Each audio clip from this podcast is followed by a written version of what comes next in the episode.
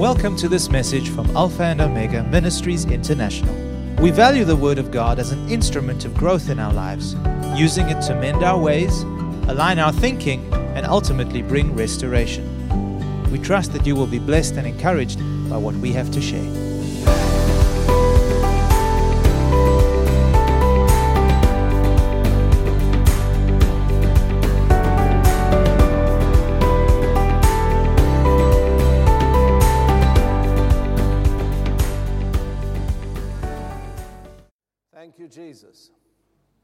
I'm going to pick up from where Stephen left off last Sunday. Those of you that were present in the service witnessed his testimony and his journey in a Christian home. What I gathered from his message and his testimony was this. As you well know, Stephen never missed a Sunday all of these years that he grew up in our home. Everywhere he was surrounded by Christian influence. He was baptized as a very young boy in water and in the Spirit. He was always obedient and faithful to his parents. Never once did he argue or he rebelled against us all throughout his teenage years and even as a grown man. And that is something that we are we will always be so proud of him. He served as a drummer from the age I think of 15 years of age. And all of these things that he lived served as a good foundation. And we need to understand that church attendance is very important. I don't believe that you should, you should miss church unless you're out of town or you can't get out of bed. And even in that case, somebody should carry you because that's when you need to be in the presence of the Lord. I hear some excuses often Pastor, I couldn't come to church. Why? I wasn't feeling well. Well, that's the time when you should come and allow the body, the family that you belong to and are part of, to pray and believe God with you and for you and see you healed. Amen. Those who have ears to hear, let them hear what the Spirit of the Lord is saying to us this morning. Though church attendance is good, Stephen, from a very young age, he learned the principle of sowing and reaping. He never missed a tithe. He always gave out of what he received. And let me say this but none of those things made such a difference in his life until he experienced the tangible presence of God, and as he testified, had this personal encounter with the blessed Holy Spirit. And then he began to bud and blossom. And a hunger and thirst was burned, was, was, was placed within his heart. And he began to seek God and seek Him fervently. And that's what I want to talk to you about this morning. When it comes to these personal encounters with the Lord, where you have an experience with God, and that experience comes out of a personal, living encounter with the person of the Holy Spirit, that cannot be substituted with anything else. All of these things that I mentioned church attendance, giving to the Lord, prayer they're not an end in themselves, they are to bring us into an experiential knowledge of God so that we can live with that experience and that presence of the Lord from day to day. And what I want to talk to you this morning about is the pursuit of His presence the pursuit of God's holy presence. And I'm going to read from 1 Chronicles chapter 28, verses 9 and 10. These are very special verses to me. These are the words of David as he hands over the kingdom to his son Solomon. And among other things, he says to him, As for you, my son Solomon, know the God of your father and serve him with a loyal heart and with a willing mind. For the Lord searches all hearts and understands all the intent of the thoughts. If you seek him, he will be found by you. But if you forsake him, he will cast you off forever. Consider now, for the Lord has chosen you to build a house for the sanctuary. Be strong and do it. Now, the key word in these verses that we've read here is the word know. David, Solomon, David said to Solomon that if you will ever succeed as the future king of Israel, it will be because you know the God of your father. That is the key to your success. That is the key and the secret to you being able to build the temple of the Lord. Huge task. And that depends on you knowing the God of your father. The meaning of the word know here is far broader and much deeper than just intellectual knowledge, but rather a knowledge that comes out of a living and tangible experiences with God. It is more experiential knowledge rather than intellectual. Many of us, all of us, know that God loves us. But if it's only intellectual knowledge, you will never be moved by that knowledge. You will only be moved towards loving God more than anything else when that knowledge becomes experiential and you experience the knowledge of the love of God because you've tasted and experienced His love in your life. So, David was not talking about intellectual knowledge, he was talking about heart knowledge, experiential knowledge. Psalm 34, verse 8 says, Taste and see that the Lord is good. Now, to taste means to experience. Amen? This is the kind of knowledge David is referring to. He said to Solomon, I want you to know and I want you to experience the same God that I have walked with all of my life. The one who anointed me and saved me. I want you to know the one who delivered me from all my enemies. I want you to know the God who comforted me, the God who provided for me, the God who protected me all of these years, the God who strengthened and empowered me to this day. If you know Him as such, you will then be able to serve Him with a willing mind and a loyal heart. Think for a moment. What was David endeavoring to communicate to Solomon?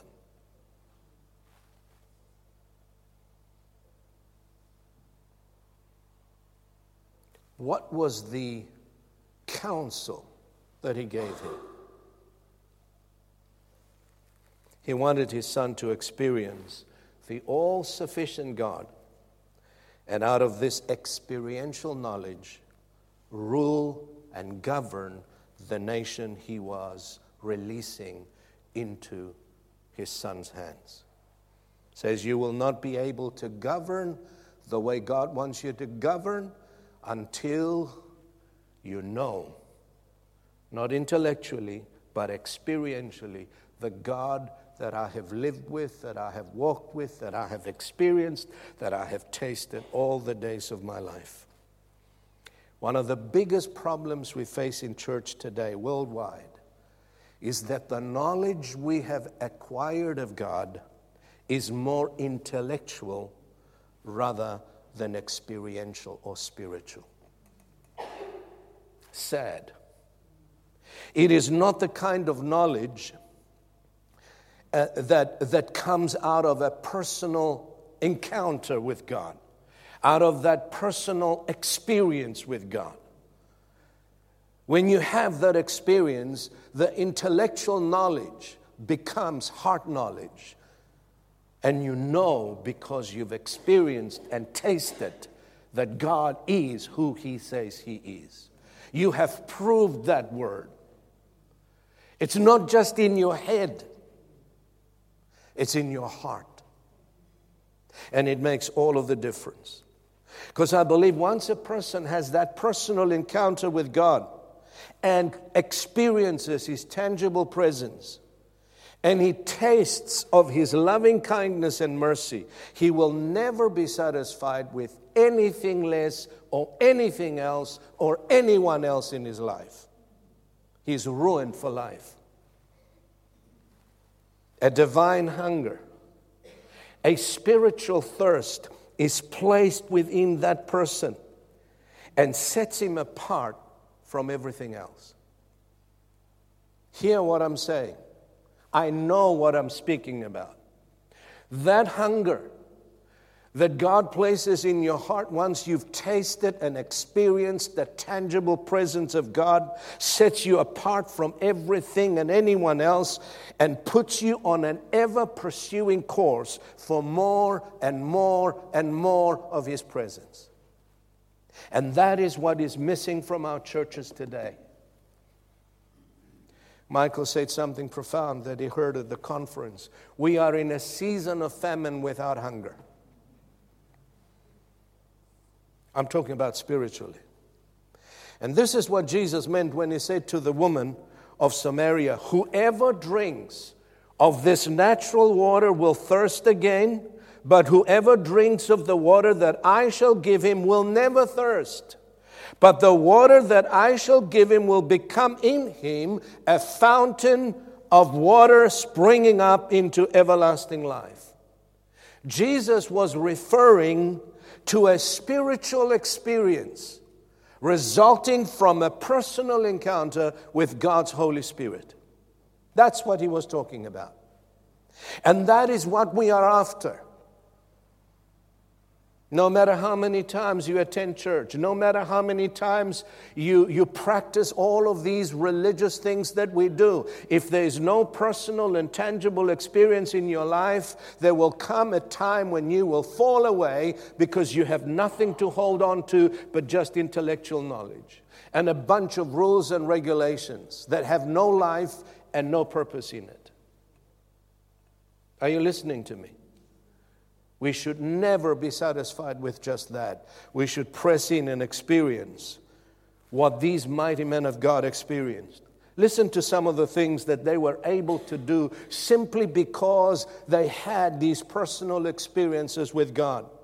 This is the secret of the mighty men and women of God throughout the ages, who, according to Hebrews chapter 11, listen to what they were able to do. He says, They subdued kingdoms, they work righteousness. They obtain promises. They stop the mouths of lions. They quench the violence of fire, escape the edge of the sword. Out of weakness became strong, became valiant in battle, turned to flight the armies of the aliens.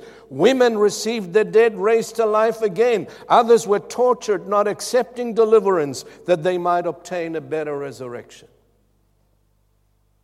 They were able to do all of these things because they had a personal encounter with the living God. They didn't just have intellectual knowledge about God, they knew God out of their own personal experiences because they have tasted the tangible presence of God and they were transformed into beings that were able to do the impossible. I asked the question what made them such fearless individuals?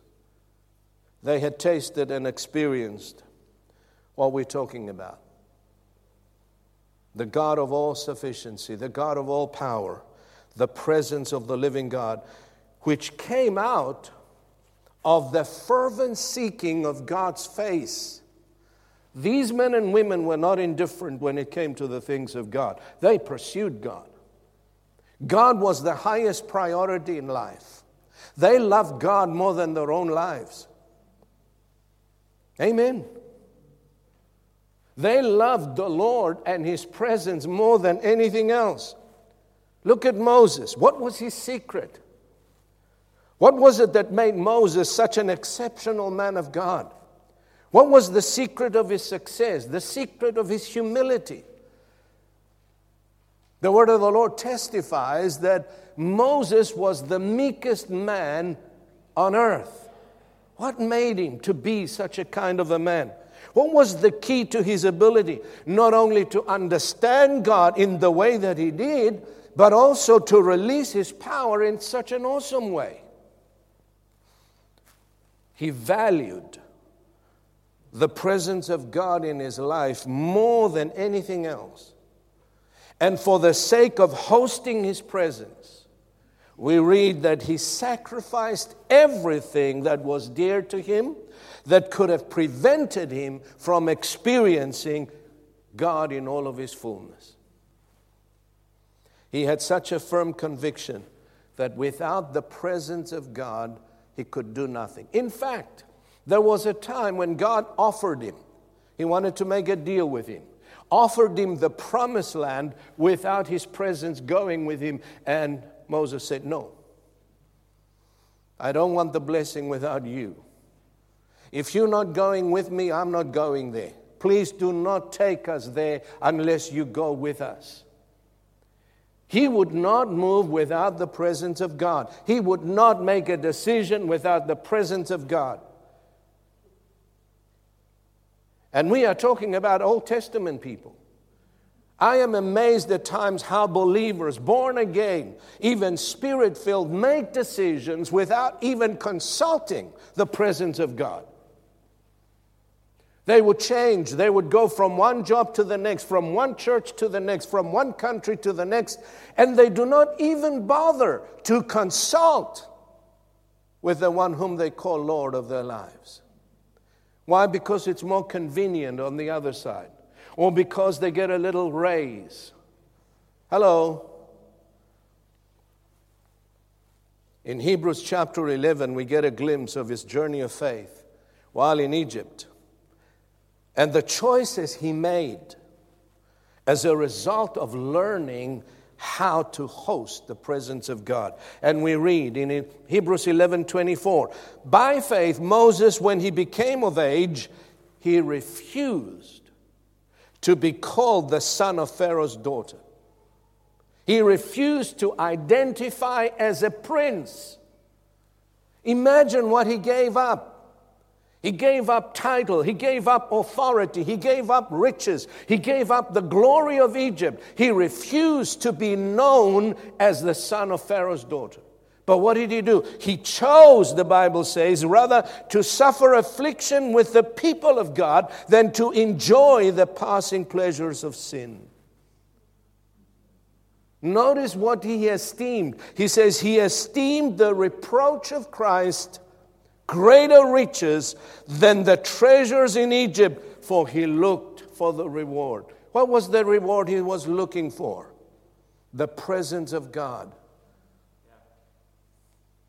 The presence of God. There will come a time in your life, my brother, my sister, when you will have to give up something that is dear to you, dear to your flesh, in order to attain a greater measure of His presence. It will cost you. But the cost cannot be compared with the reward that He gives. And the longer we walk with God, the higher He raises the bar. And many are stuck somewhere because they refuse to fully surrender those things that keep them from experiencing the fullness of the presence of God.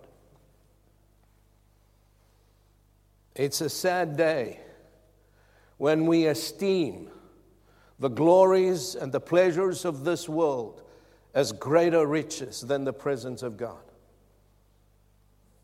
It's a sad day. Listen to what Paul said concerning this. As you recall, Paul's encounter with the Lord Jesus, he came face to face. He had a heavenly personal encounter with the risen Lord, and that ruined him for this present life.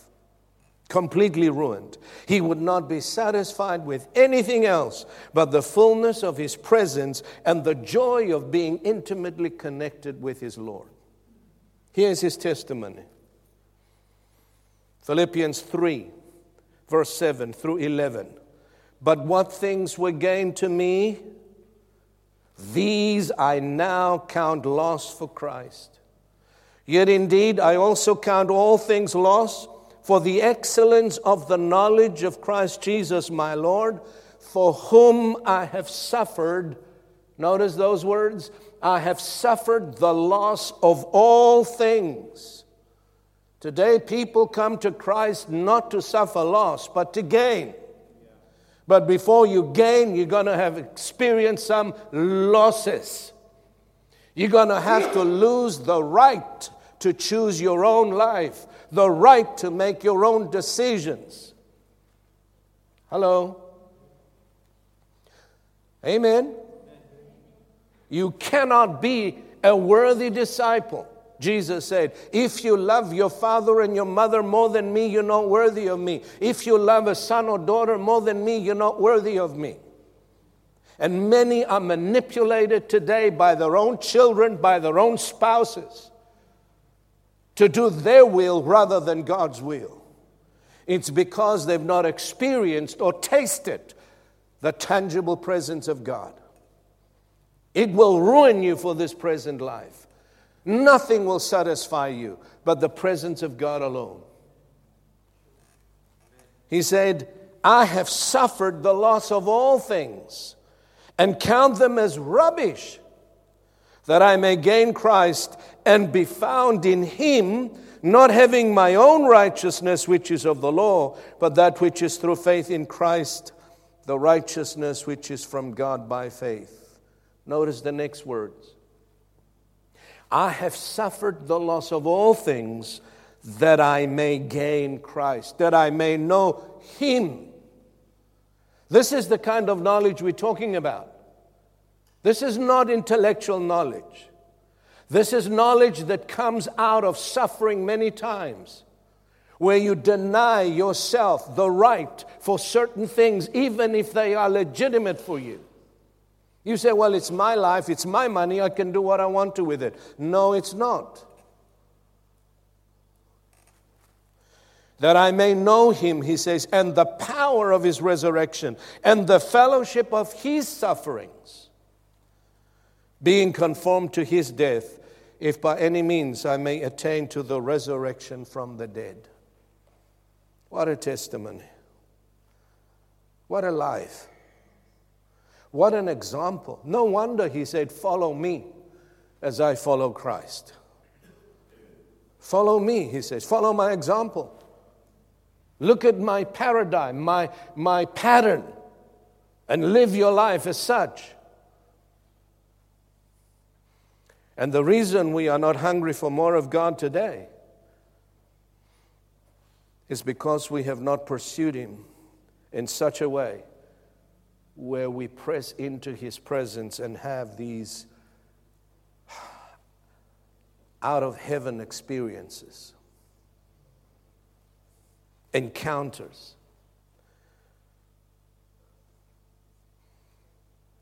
And that's why we remain content and satisfied with just an intellectual knowledge.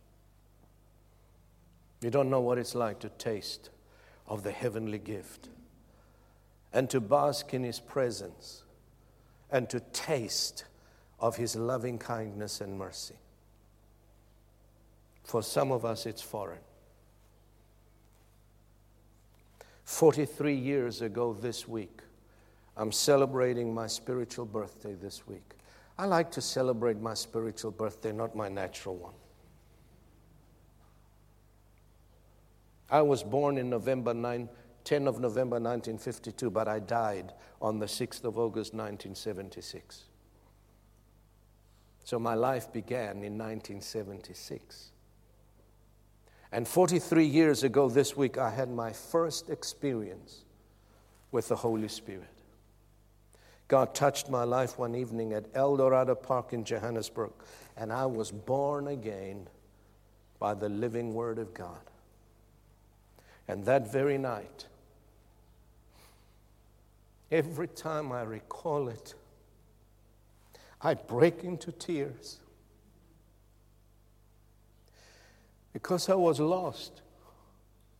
I was confused. I had no hope, no purpose. I lost everyone that I loved, including my wife at that time. And every relationship that God blessed me with, I busted up. I messed up big time. But that night, the Lord placed a hunger within my heart, a divine spiritual thirst that could not be satisfied with anything or anyone else. I have tasted of the heavenly gift, and that night the Lord ruined my self centered plans and my self centered pursuits. From that day forward, this is my testimony as I stand before God and witness to you today. Until this day, I pursued God.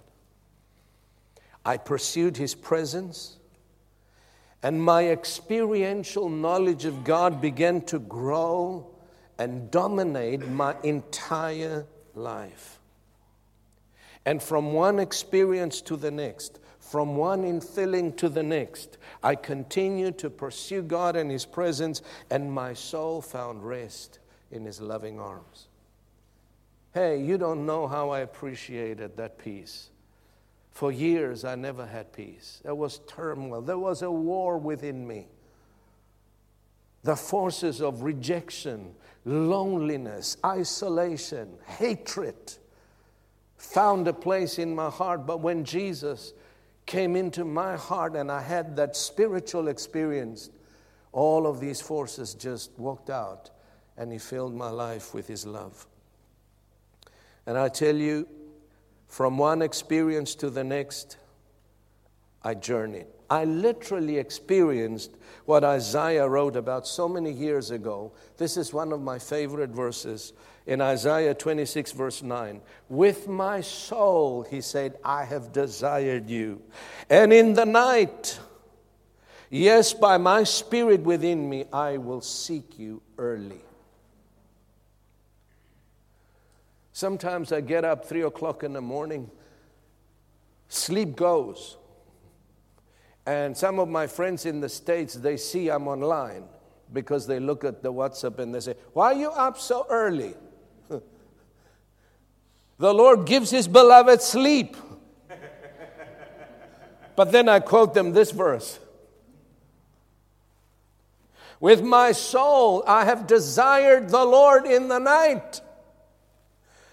And by my spirit within me, I'm seeking him early. You want to quote scriptures to me, you better know your Bible. Amen as I say, these divine encounters just transformed my entire way of life and the path I chose to follow.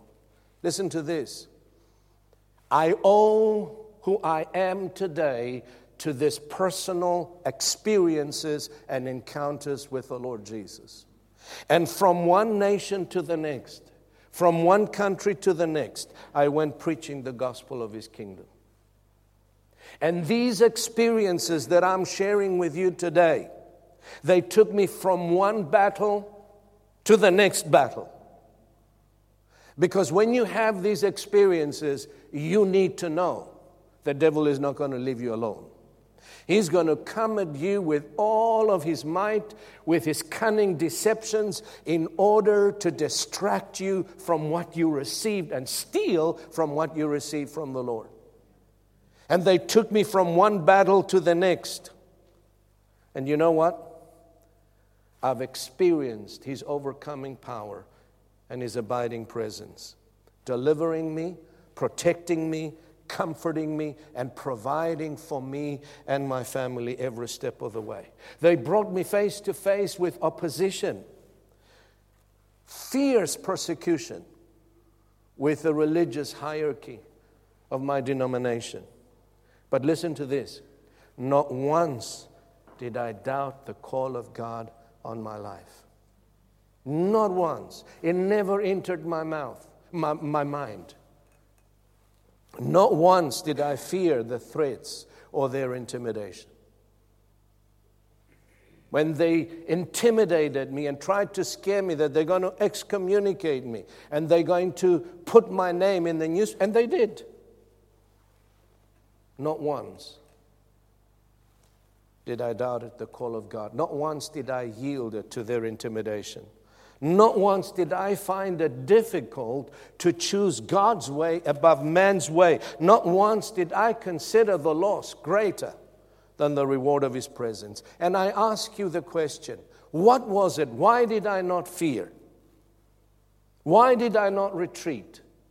What was the secret of such courage? I didn't have naturally that kind of courage. You know the answer. I've been sharing it with you all morning here. The presence of God, those personal experiences that I've had with the person of the Lord Jesus and the Holy Spirit. And these intimate encounters with the Lord enabled me, listen carefully, folks. I'm, I'm sharing something with you, and I pray it'll stay with you forever. They helped me to write my own story. They helped me to live the life that God ordained for me and to do the works that God predestined for me to do. This is so important. My brothers, my sisters, listen carefully. Unless you have your own personal encounters with God through His Spirit, and obtain your own personal experiences with Him, you cannot write your own story. You cannot live your own life.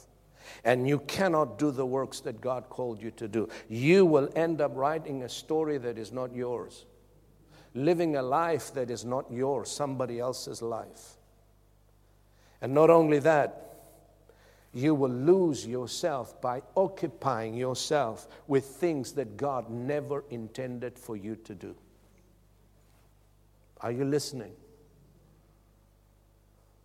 No one can serve God with a willing mind and a loyal heart unless they know Him experientially, the way that I've described to you. You cannot rely on your pastor's knowledge. You cannot rely on your spouse's faith and knowledge. You cannot rely on your parents' faith. You're going to have to develop your own. And unless you have these experiences, you will not know the will of God for your life. It was these experiences that shaped my future when I came face to face with the risen Lord and I've experienced His tangible presence. And in that presence, God spoke so clear and so loud that I had no doubt the path that I should choose. And unless you have these experiences, you're going to end up living a life that belongs to someone else. You will lose yourself in being occupied with works that God never called you or never intended for you to do. Amen. This is true. In short, you're not going to have any testimony to share with anyone. Amen. You will end up speaking about the God that someone else knows, or the God you read about in some book, or you heard someone speak of. But you cannot. You cannot speak out of personal experiences because you don't know what it's like. You will have no authority. And let me ask you this how precious, how valuable, how important are these personal encounters with God? What price can we put on them? Why Solomon said the following They are more precious than rubies. and all the things you may desire cannot compare with him. That's what Solomon said. I know God is faithful. When I say God is good, I know God is good. I know God is merciful. I know God is patient because I've experienced His patience with me. I know God is gracious. I know God is the provider, not because the Bible said so, not because some preacher said so, but because I've tasted and experienced the goodness of God in my own life. And that's why I'm communicating this to you today. That which I have seen and heard and experienced and handled I share with you today, hoping that I would put some spark in your soul that will put you on a course of pursuing the presence of God. That you will not be satisfied until you find it. Amen. Amen. Until you find Him. Enough with secondhand knowledge, enough with intellectual knowledge. We as a fellowship must press in. That is why he gave us the call of consecration. What is consecration? Consecration is when you separate yourself fully unto God, whether you are a preacher or whether you're a nurse, whether you're an accountant, or whatever your calling in life is. God is calling you today. Consecrate yourself to me. Separate yourself unto me. Be obedient to the things I have shown you. Walk in the light that you have received and continue to grow from faith to faith and from strength to strength. Amen. The Samaritans said to the woman who testified to them about Jesus, and they believed. They believed with the head. They said to her, Now we believe not because of what you said but we ourselves have heard him. Hallelujah. We ourselves have heard him and we know. What kind of knowledge is that? We know that indeed he's the Christ.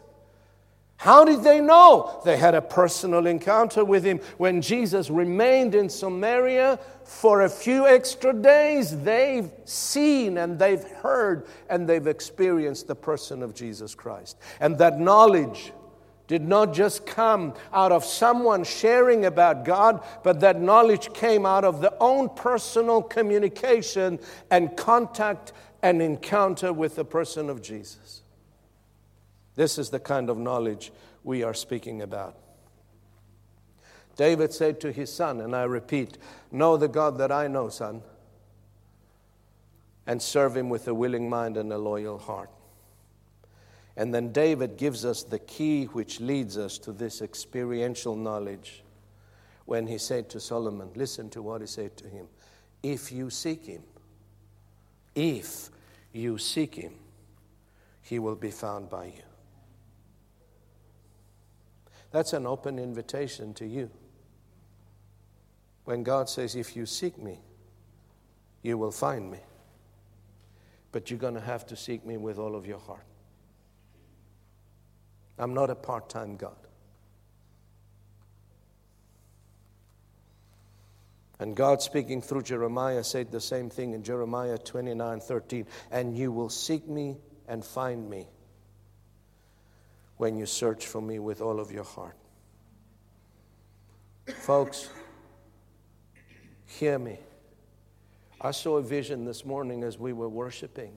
I closed my eyes and I saw a stream of people coming through this place. And this auditorium was packed because they heard that there is bread in the house. You know what bread represents? The living presence of God. When we as a fellowship with one heart and one mind, fully surrender to the Lord and consecrate ourselves to seek Him with all of our hearts, there will come a presence in this house that will attract the sick, the blind, the broken, and they will stream through this house and come in order to be restored, to be healed, and to be delivered. They will come not because of good preaching. They will come not because we have good worship or good programs, but because there's a living, tangible presence of God in the house.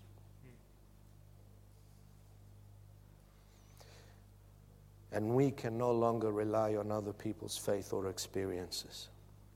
David said, My soul followeth hard after thee. Thy right hand upholds me.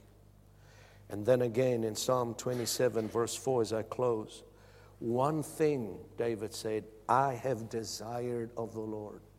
Not many, one thing. Jesus said to Martha, One thing is needed. David said, One thing I have desired, that I may dwell in the house of the Lord. We can interpret in a New Testament language this that I may dwell in the tangible presence of the Lord all the days of my life, to behold the beauty of the Lord and to inquire of his temple. I ask you a question today in the name of the Lord. What is that one thing that you love and desire more than anything else? Ask yourself, what do I love? What do I desire more than anything else in this life? What are we pursuing? Who are we seeking? Or what are we seeking? And in closing, I want to share with you the, the words the Lord shared with me to share, His very words. He said to me to share with you, and He told me the same thing I'm telling you. When you come to the place where you value my presence more than anything else in your life, then I will fill you with myself to overflowing. And wherever you go, you will be known as a man or a woman who loves God and loves people. Many will be drawn to you because of who you carry, and many lives will be touched and healed and restored.